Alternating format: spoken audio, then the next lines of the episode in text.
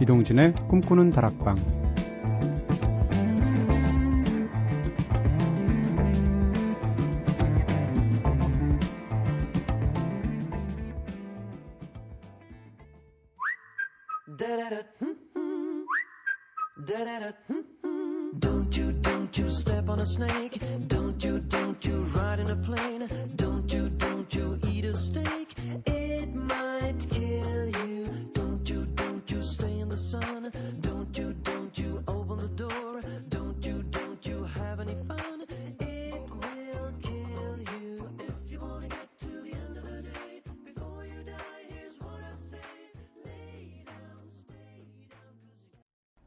안녕하세요. 이동진입니다. 이동진의 꿈꾸는 다락방 오늘 첫 곡으로 들으신 노래 네, 첫 곡으로 이런 곡 들으면 굉장히 기분 좋아지시죠?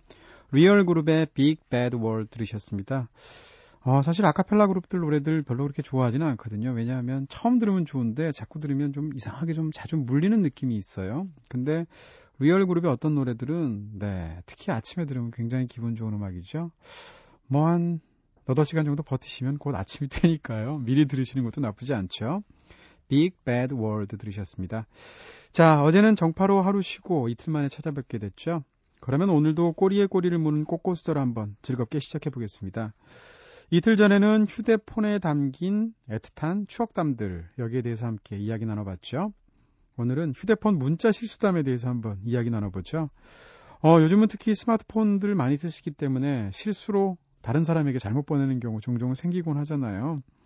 여러분들의 아찔했던 문자 실수담 다양하게 들려주세요. 자, 여러분이 보내주신 다양한 코멘트들도 모아두었다가 우리 마음대로 코너에서 함께 나누고 있죠. 오늘도 많이 보내주시고요. 먼저 제작진의 이야기부터. 선우의 문자 실수담. 음, 일적으로 섭외 문자 보낼 때 아주 긴 장문의 설명 메시지 남기는 경우가 있거든요. 이 메시지를 매번 적기가 번거로워서 전에 보냈던 문자에서 고유명사와 날짜 등의 내용을 바꿔서 보내는데요. 한 번에 여러분에게 이 문자를 보내다가 고유명사가 틀린 경우가 몇 번 있었습니다. 확인 후에 헉 하면서 바로 정정 문자를 보냈죠. 이런 control C, control V의 편안함으로 실수하는 경우가 종종 있는데요. 그래서 요즘엔 웬만하면 다 다시 적어서 보내곤 해요 하셨습니다. 다 이러죠? 저도 이래요. 네. 이러다가 잘못해가지고 사람 이름 잘못 보내면, 딴 건 몰라도 특히 사람 이름 잘못 보내면 그게 굉장히 큰 실수처럼 느껴지잖아요. 이런 실수를 한 적도 있고, 저는 당한 적도 많은데, 어, 영화평론가 중에 저랑 이름이 똑같으신 분이 계세요. 오동진 선배라고, 네, 개인적으로도 친하게 지내는 선배인데, 어, 요즘은 사실 많은 분들이 헷갈리신 분이 없는데 초창기에는 두 사람을 헷갈려 하시는 분들이 꽤 계셔서 문자든 팩스든 뭐 안녕하세요 뭐 오동진 평론가님 뭐 이러면서 네, 굉장히 많이 받아서 오 선배 만났을 때 제가 얘기를 했더니 그 선배도 안녕하세요 이동진 평론가님에서 굉장히 많이 받는다고 하시더라고요. 은지의 문자 실수담. 일하다가 오후 4시쯤 되면 배가 출출해지잖아요. 동기와 구내 식당에서 만나자는 약속을 하고 간식 사 먹으러 가는 길이었습니다. 때마침 선배님께 다른 일 급하게 처리해달라는 문자를 받았거든요. 그래서 급한 마음에 저도 동기에게 미안, 선배가 뭐 일 시킨다. 금방 처리하고 갈게. 라고 문자를 보냈는데 그게 그 동기한테 간 게 아니라 선배한테 간 겁니다. 이런 걸 이제 원수가 외나무 다리에서 만난다고 하죠. 선배님께서 그래 일 시켜서 미안하다 라면서 답장을 주셨는데 그때 정말 뜨아 했답니다. 선배님 이 자리를 빌어서 다시 한번 사과드려요. 그리고 전 선배님을 사랑합니다 했습니다. 네. 그 선배님이 라디오를 안 들으신다는 거. 네. 아니 근데 이거 그나마 예의 바르게 선배가 뭐 일 시킨다 해서 다행이에요. 미안 그 자식이 뭐 일 시킨다. 금방 처리하고 갈게 이러면 음, 너 다음 주부터 안 나와도 돼 이런 소리 듣는 거죠 선배로부터. 자, 제2의 문자 실수담. 실명은 차마 못 밝히겠습니다. 근데 어쨌건 이름이 진으로 끝나면 어 이동진 아니야? 네, 여성이군요. 이름이 진, 진으로 끝나면서 성과 이름이 똑같은 두 여성이 제 전화번호에 저장되어 있, 있습니다. 한 명은 회사 직원, 또 한 명은 일과 무관한 그러니까 사적인 여성 동지였죠. 근데 동명의 회사 직원에게 실수로 문자를 여러 번 날렸습니다. 다행히 한 사무실에서 일하는 사이는 아니라서 곤란할 건 없었는데요. 우연히 복도에서라도 마주치면 개슴츠레한 눈빛으로 아, 모두를 안다는 그런 눈빛이죠. 음, 지난 주말에는 어디 어디에서 노셨어요? 라든가, 오늘은 좀 피곤하시겠네요. 라는 멘트를 날리곤 하셨죠. 아, 피곤하고 싶다 하셨는데, 진짜 읽기만 해도 피곤해지는 그런 사연이네요. 네. 여자에 관해서는 실수 안 하시는 분인데, JPD님. 네, 이런 실수를 하셨군요. 저도 이 유사한 실수한 적 있어요. 그 어떤 분이 이제 섭외 전화를 와가지고 글을 써달라고 하셨는데 제가 못 쓰겠다고 하니까 그런 분들이 종종 그러세요. 그러면 죄송한데 혹시 대신 써주실 어떤 다른 분 좋은 분이 있느냐 해서 동료 평론가를 추천을 했는데 하필이면 그분하고 똑같은 제 친구가 있었던 거죠. 저는 몰라 모르고 이제 전화번호까지 알려줬는데 알고 보니 제 친구 전화번호를 알려준 겁니다. 한 10분쯤 후에 친구가 전화를 해서 저한테 조금 전에 통화를 했는데 어떤 사람이랑 도무지 무슨 소리인지 모르겠더라 라면서 저한테 하소연하는 전화를 받은 적이 있습니다. 제가 이런 케이스 중에서 가장 신기했던 케이스는 제 케이스는 아닙니다. 제 친구 얘기인데요.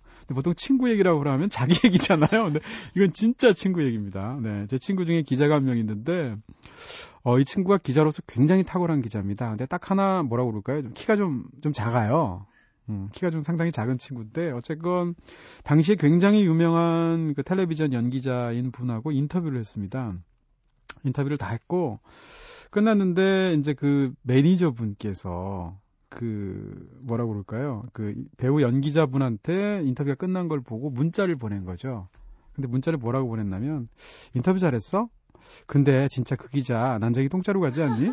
라고 문자를 보냈는데 이 문자를 상상이 되시죠? 네. 그 담당 기자인 제 친구가 받았습니다.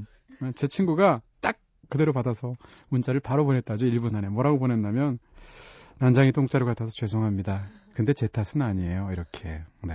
어떻게 됐겠습니까? 매니저가 사색이 돼서 뛰어왔다는데 그 두 사람이 어떻게 풀었는지는 제가 들은 바가 없네요. 네. 데이브레이크의 노래 들을까요? 실리. 모자란 사랑 고백이라는 걸 알지만 어쩔 수 없이 내 맘을 전하고 싶어 휴대폰을 꺼내 용기를 내요. 이미 저장된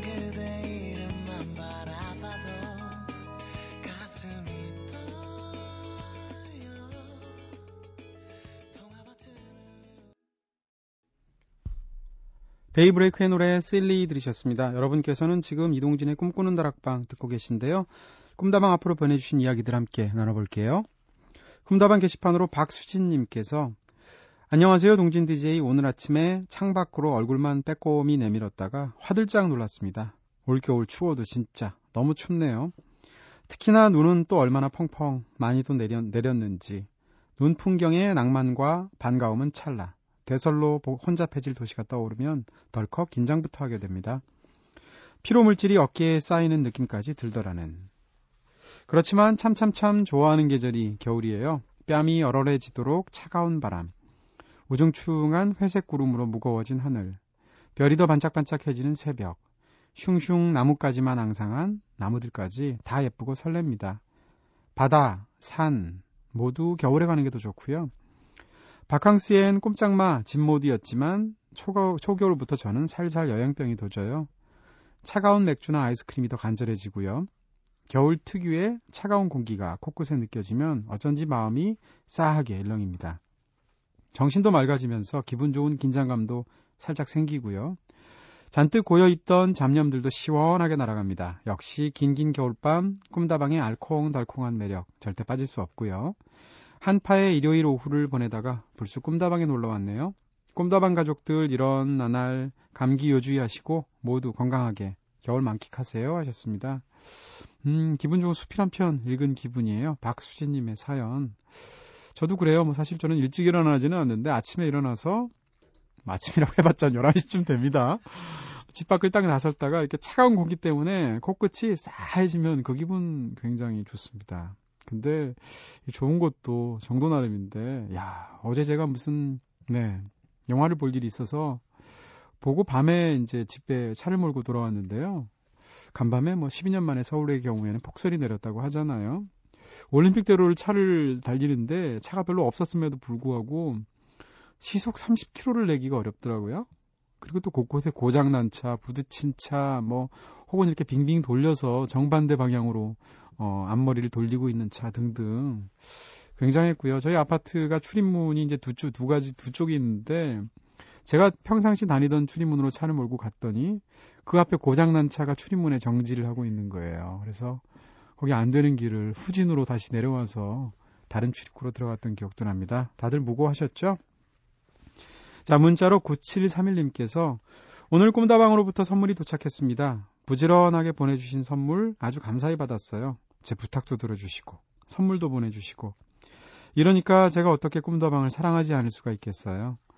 그나저나 저 다음 주에 중요한 면접이 있는데, 이 백투생활 청산하면 전 이제 꿈다방 본방 사수는 포기하게 되는 걸까요?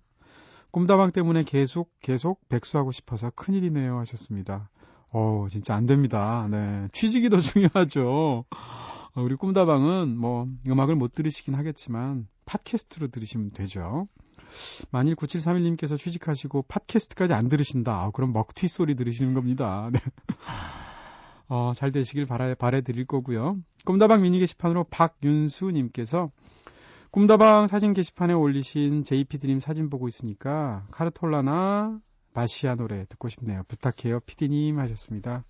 저도 그 사진 오늘 봤는데 와 뭐라고 그럴까요? 사진을 잘 찍기도 하셨고 워낙 그곳이 멋지기도 하고 특히 첫 번째 저희 게시판에 올려 있는 그 복화지구 사진을 딱 보는 순간 와 그 색감 또 더군다나 그 하늘 느낌 뭐 이런 것들 때문에 정말 당장이라도 가고 싶어지더라고요. 네. 박윤수님께서도 삼바나 보사노, 보사노바 같은 그런 남미풍 무신한 음악 듣고 싶어서 바시아 노래 신청하신 것 같아요. 다가와서 그댄 나를 안아줘요 혼자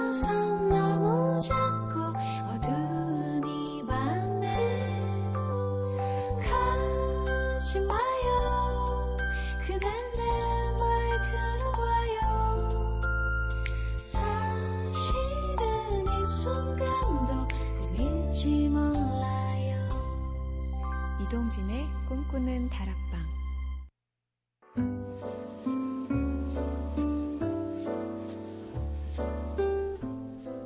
꿈다방은 이렇게 늘 여러분들의 이야기를 기다리고 있습니다. 꿈다방에 털어놓고 싶은 이야기 있으신 분들 저에게 사연 보내주세요. 휴대전화 메시지는 샵 8001번, 단문 50원, 장문 100원의 정보 용료 추가됩니다. 무료인 인터넷 미니, 스마트폰 미니 어플, 꿈다방 트위터를 통해서도 참여 가능하시죠. 박윤수님께서 신청해 주신 노래 같이 들을 겁니다. 지금 당장 떠날 수 없으니까 일단 노래로 네, 아쉬움을 달래보는 거죠. 바시아의 노래 Third Time Lucky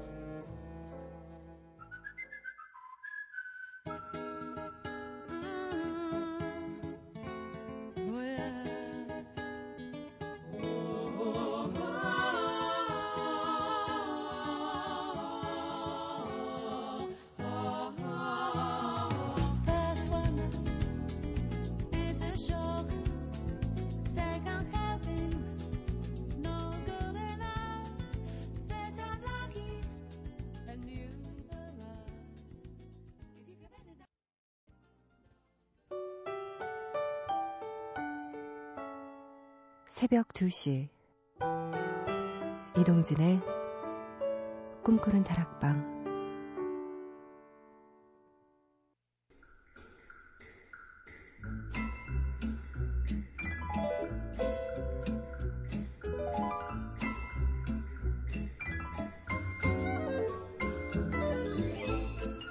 예술가가 남긴 발자취를 따라서 누구든 예술가가 되어보는 마법 같은 시간이죠.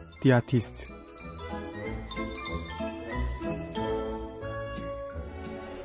삶을 풍요롭게 하고 우리들에게 끊임없이 자극을 주기도 하는 예술가들의 이야기 나누는 시간입니다. 지난주 방송에서는 20세기를 대표하는 뛰어난 사진작가 그리고 또 최고의 종군 기자로 손꼽히고 추앙받는 로버트 카파의 치열했던 삶 속으로 함께 들어가 봤었죠. 오늘 디 아티스트 코너에서는요 새롭게 만나볼 인물 역시 로버트 카파 못지않은 진짜 파란만장한 인생을 살다간 예술가입니다. 바로 목소리 하나로 전 세계를 사로잡은 샹송의 여왕 네, 이제는 전설이 되어버린 불멸의 가수죠. 에디트 피아프입니다. 특히 올해는 그녀가 세상을 떠난 지 딱 50주년을 맞는 해죠. 작년에는 제2의 에디트 삐아프라는 호칭으로 통칭이 되기도 하는 프랑스의 샹송 가수 파트리샤 카스가 네, 에디트 삐아프 사후 50주년을 기념해서 헌정 앨범을 발표했습니다. 그리고 또 그런 컨셉으로 내한 공연을 해서 큰 화제가 되기도 했는데요.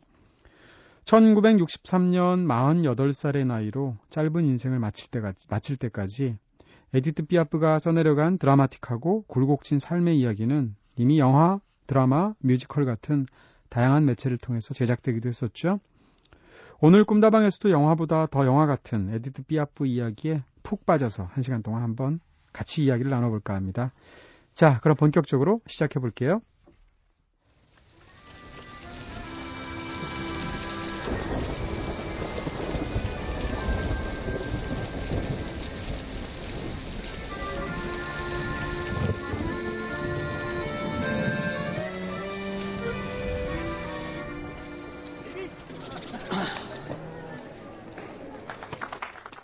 그날도 고개사와 그의 어린 딸은 길거리에서 공연을 하고 있었습니다. 아버지가 제주를 나오면서 묘기를 벌이는 동안 딸은 모자를 들고 구경꾼 사이를 돌아다녔는데요. 그러다 갑자기 구경꾼 중에 한 사람이 이렇게 소리쳤습니다. 저 아이는 할 줄 아는 게 없소? 이에 고개사는 아이에게 뭐라도 좋으니까 해보라고 했고 별다른 묘기가 없었던 어린 딸은 하는 수 없이 사람들 앞에서 프랑스 국가를 부르기 시작합니다.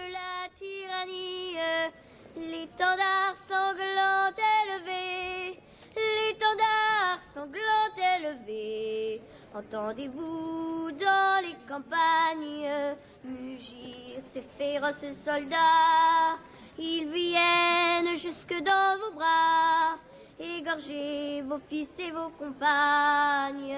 Aux armes, citoyens, formez vos bataillons. Marchons, marchons, qu'un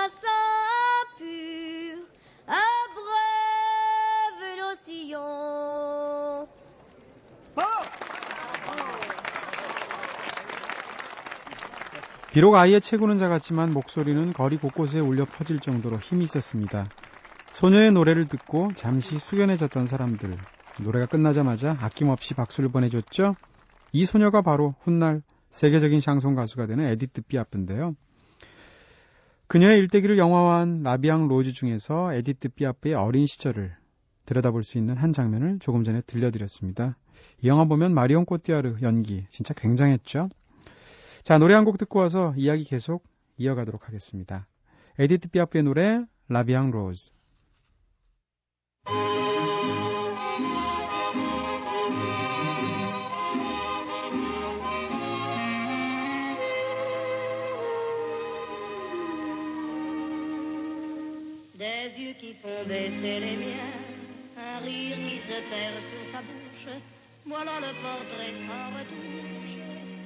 De l'homme dans ses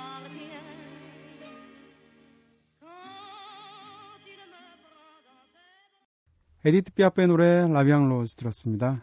자, 여러분께서는 지금 이동진의 꿈꾸는 다락방 듣고 계신데요. 오늘 The Artist 코너에서는 프랑스 샹송의 전설, 네, 신화, 네, 에디트 삐아프의 삶을 함께 나누고 있죠. 자, 앞서 들으셨던 영화 속 한 장면처럼 그녀는 어린 시절 대부분을 이처럼 길에서 보냈습니다. 그야말로 거칠고 불안한 나날들의 연속이었을 텐데요. 1915년 파리의 가난한 노동자 구역이었던 벨빌에서 태어났죠. 그녀의 본명은 에디트 조반나 가시옹. 네. 아버지는 거리에서 그 묘기를 부리던 곡예사였고요. 어머니는 거리의 가수였습니다.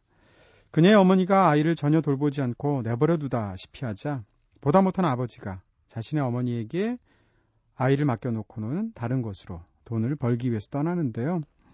이때부터 에디트 피아프는 매춘과 관련한 여인숙을 하던 외할머니의 집에서 머물게 되었습니다. 아기였을 때 워낙 제대로 된 보살핌을 받지 못했기 때문에 이곳저곳 떠돌아다니면서 생활하다 보니까 몸이 약해진 에디트 피아프는 늘 잔병치레가 많았다고 하죠. 어느 날은 각막염으로 실명 위기에까지 처하게 되기도 했는데요.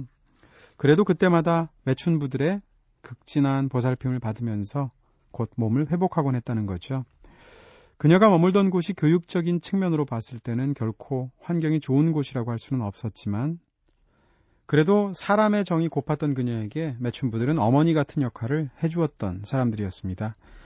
하지만 행복도 잠시 아이데트 비아프가 건강을 회복하고 좀 더 자라나자 아버지는 아이를 곡예사로 만들겠다면서 집에서 데리고 거리로 나오게 되는데요. 곡예사의 재능이 없었던 에디트 피아프는 결국 돈을 벌기 위해서 그녀의 어머니처럼 노래를 부르기 시작합니다. 처음에는 멋모르고 시작한 노래지만 점차 사람들의 박수소리를 좋아하게 되면서 그녀는 노래하는 즐거움에 조금씩 눈을 뜨기 시작했는데요. 15살 때부터는 아예 친구와 함께 거리로 나가서 노래를 부르며 공연을 하기도 했죠. 그리고 바로 이곳 거리에서 그녀의 인생을 송두리째 뒤흔들어줄 사람을 만나게 됩니다. 자, 여기서 노래 한 곡 듣고 그녀에게 넝쿨째 굴러 들어온 행운이 과연 무엇이었는지 이야기 이어가 보도록 하겠습니다. 에디트 피아프의 가장 유명한 노래 중에 하나죠. Non je ne regrette.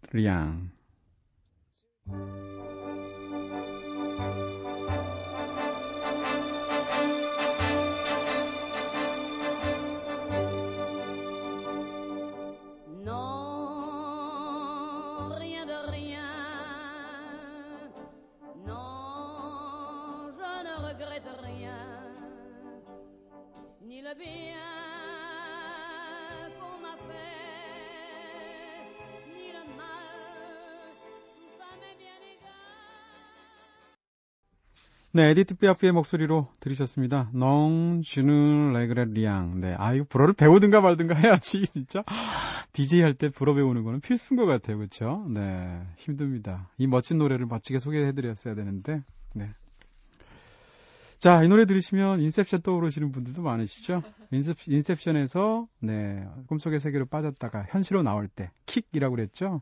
그때 사용되었던 음악으로도 많은 분들에게 친숙해졌죠. 원래 유명한 노래고요.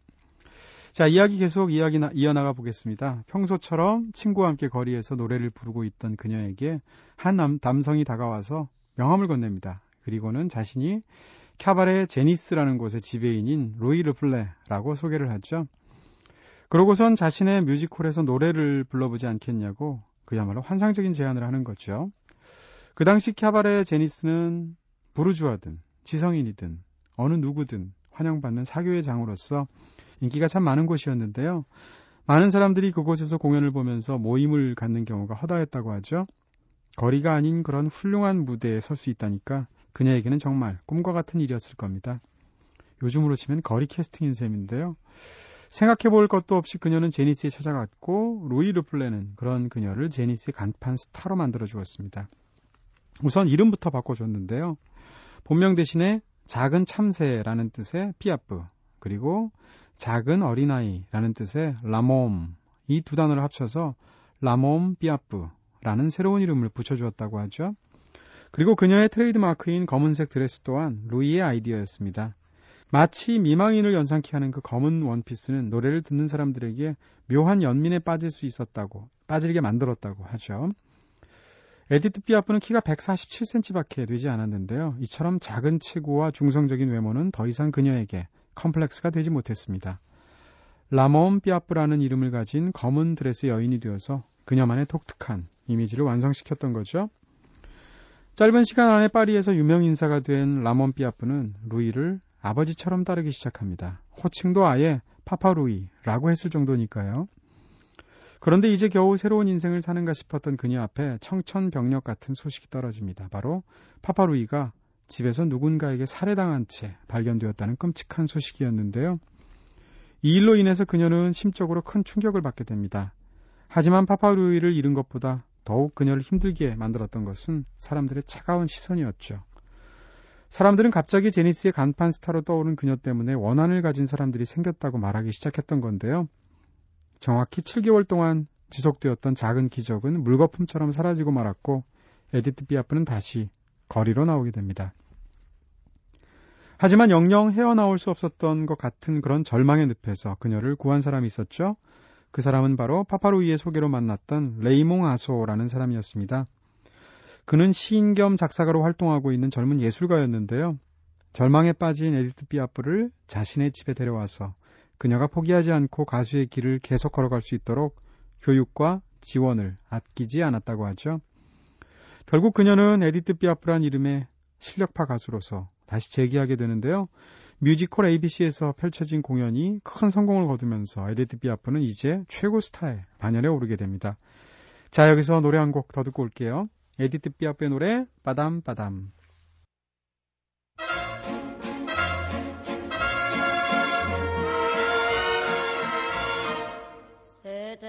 M'obsède jour et nuit, cet air n'est pas né d'aujourd'hui. Il vient d'aussi loin que je viens, traîné par cent mille musiciens. Un jour cet air me rendra folle,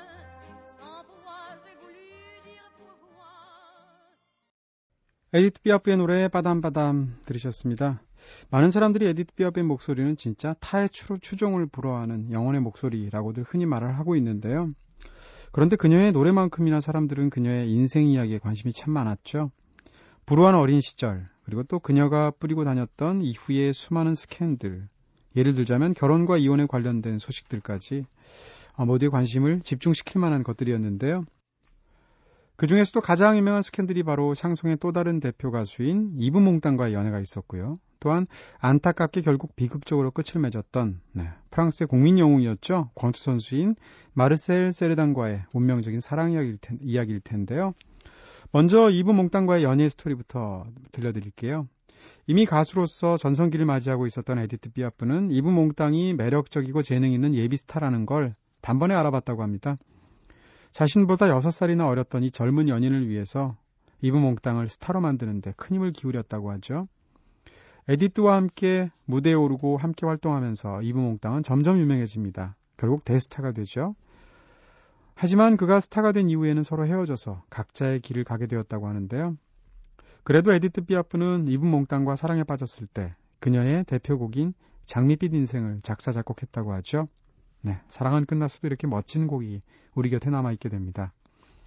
이브 몽땅과 헤어진 다음에 그녀는 미국 진출이라는 새로운 도전을 위해서 뉴욕으로 떠납니다. 그곳에서 운명 같은 사랑인 마르셀 세르당을 만나서 첫눈에 호감을 느끼고요. 이내 사랑에 빠지게 되는데요. 비록 세 아들을 둔 가장이었던 챔피언 마르셀과의 만남이 많은 사람들에게 축복받을 수 없는 만남이었지만 두 사람은 주변을 의식하지 않고 당당하게 사랑했다고 하죠. 하지만 불행히도 그들의 사랑은 길게 가지 못하고 비극을 맞이하게 됩니다. 마르셀이 에디트를 만나러 오는 길에 비행기 추락사고로 그만 목숨을 잃고 만 거죠.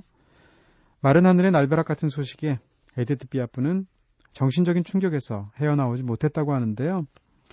그도 그럴 것이 하루라도 일찍 보고 싶은 마음 때문에 에디트가 마르셀에게 여객선 대신에 비행기를 탈 것을 권유했기 때문이라고 합니다. 에디트는 고통과 절망 그리고 자기 때문에 죽었다는 그런 죄책감 때문에 모든 일정을 취소하고 두문불출했다고 하는데요. 하지만 이때도 절망 속에서 그녀를 다시 일으킨 것은 노래였습니다. 이때 탄생한 노래가 바로 사랑의 찬가였다고 하죠. 에디트 피아프의 또 다른 노래입니다. Hymne à l'amour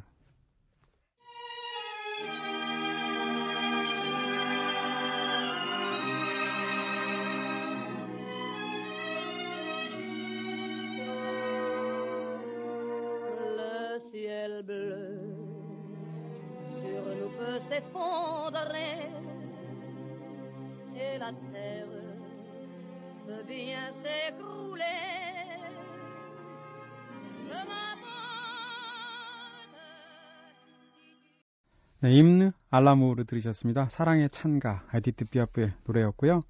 사랑만이 삶의 이유였고 버팀목이었던 에디트는 이렇게 마르셀, 세르, 마르셀 세르단과 가슴 아픈 이별을 한 이후에 다른 남자들과 계속 사랑을 하고 또 결혼과 이혼을 반복하게 되죠. 약물 중독으로 인해서 더 이상 몸이 돌이킬 수 없는 지경에 이르렀을 때도 21살이나 어린 연하 남편인 테오 사라포가 극진한 간호와 사랑으로 그녀의 곁을 지켰다고 하는데요. 어느 한 인터뷰에서 젊은 여성들에게 조언해주고 싶은 말이 있느냐라는 질문을 받자 그녀는 이렇게 대답했다고 합니다. 30대에게는 사랑, 20대에게는 사랑, 10대에게는 사랑. 네. 그녀는 사랑할 때만큼은 매 순간 최선을 다했노라고 이야기하기도 했다고 하는데요. 40대는 사람도 아니군요. 40대는 방송이나 해야죠. 자, 그녀와 깊은 우정을 나눴던 시인 장콕토는 에디트 피아프에 대해서 이런 말을 남겼다고 합니다. 나는 에디트 피아프보다 더 영혼을 아끼지 않는 사람을 본 적이 없다. 그녀는 아낌없이 영혼을 써버렸다. 그녀는 창문으로 황금을 던지듯 그것을 써버렸다. 라고 말이죠. 무대에서 쓰러지는 한이 있더라도 한평생 열정적으로 사랑을 노래했던 작은 거인. 늘 자신의 감정에 솔직하고 자신이 원했던 것을 향해서 앞뒤 가리지 않고 달려갔던 불꽃 같은 여인 에디트 피아프. 그녀의 목소리가 반 백년이 지난 지금까지도 변함없이 사랑받고 있는 까닭은 무한의 열정 그리고 영혼의 몸부림이 고스란히 노래 속에 담겨 있기 때문이 아닐까라고 생각해 봅니다.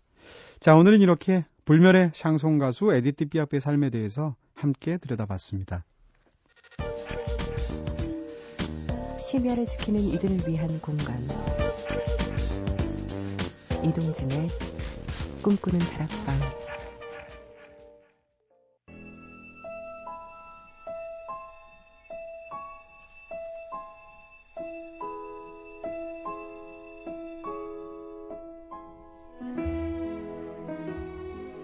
여러분 마음속에 있는 이야기들을 들려주세요. 요즘 난 말야. 네, 오늘은 요즘 난 말야 신정래님의 글을 함께 나누어 보려고 합니다. 동진 DJ님 작년 이맘때부터 제 마음에 들어온 한 남자가 있었습니다. 그와 저는 그저 같은 도서관에서 공부하는 남남이란 사이로 몇 개월 정도 보낸 후에야 가까스로 인사하는 사이가 되었답니다. 사실 그 남자분은 잘 모르겠지만 저는 별 상상을 다 해봤어요. 그와 함께 커피도 마시고 같이 손잡고 도서관을 나서서 집으로 가는 상상 같은 것들 말입니다. 그런데 작년 말에 그 남자는 준비해 오던 시험을 다 마쳤고 그 이후로는 도서관에서 보기가 힘들어졌어요. 저는 아직도 도서관을 매일 오가면서 힘든 현실을 헤쳐가고 있고요. 제 초라했던 일상의 기쁨이었던 그 남자가 없으니까 솔직히 마음이 많이 아픕니다. 그와는 정말 인연이 아니었던 걸까? 결국 나의 짝사랑으로 이렇게 끝내야 하는 걸까? 혼자 이렇게 저렇게 생각들을 해보게 되는데요. 동진 DJ, 마음을 접어야 하는 것만큼 사람에게 가슴, 가슴 시린 일이 있을까요? 사랑보다 체념이 더 현실적으로 느껴지는 요즘 복잡한 심정은 새벽까지 이어지네요.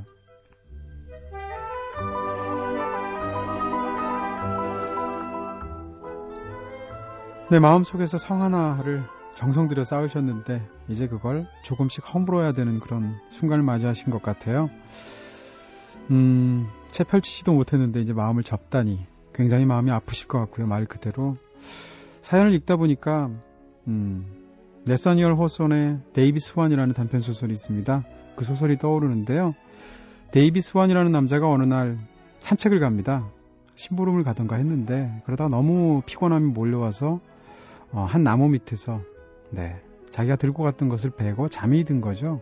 까무렇게 잠이 들었는데 그 사이에 많은 일들이 있어요. 어떤 부인은 지나가다가 데이비스 와안의 모습을 보고 양자를 삼을까 말까 막 고민하다가 그냥 가버리고 어떤 도둑도 지나가다가 이 사람을 죽이고 물건을 훔쳐갈까 고민하다가 또 그냥 가버리고 그러다가 그 중에 어떤 사람도 있었나면 자고 있는 데이비드 스완의 모습에 반해서 하염없이 쳐다보다가 사랑의 고백을 할까 말까 하다가 그냥 가버린 여자까지 있었던 거죠. 신정래님 사연을 읽는데, 네. 그 남자분이 데이비드 스완 같아요. 데이비드 스완이 자는 동안에는 수많은 생각들을 보면서 많은 사람들이 하는데, 그분은 자고 일어나서 본인한테 일어난 일을 모르고 그냥 제 갈 길을 가시는 거잖아요. 그런 생각을 하니까 더 마음이 아파지네요.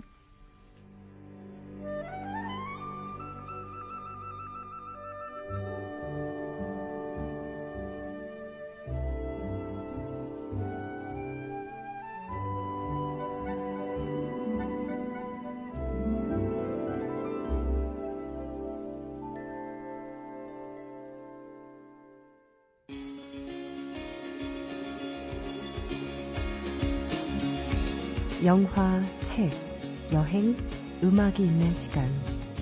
꿈꾸는 다락방.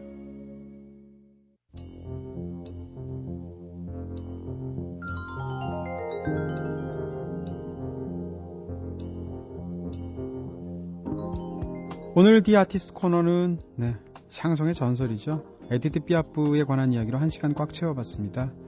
진짜 에디트 피아프라든지 빌리 할리데이 같은 그런 아티스트들은 음악 못지않게 삶 자체가 너무나 기구하고도 파란만장해서 계속 그 사람들의 삶 자체와 음악이 결합돼서 끊임없이 우리 속에 남아 있게 되는 것 같아요. 자, 마지막 곡으로 신정래님께서 오늘 요즘 나는 말, 요즘 난 말야 사연을 보내주셨는데요. 신청해주신 곡, 제프 버낫의 Call You Mine 준비해놓고 있습니다. 지금까지 연출의 김재희, 구성의 이은지, 김선호, 저는 이동진이었고요. 내일은 이대화 씨와 함께 컨버세이션 뮤직으로 즐겁게 돌아오겠습니다. 이동진의 꿈꾸는 다락방 오늘은 여기서 불 끌게요.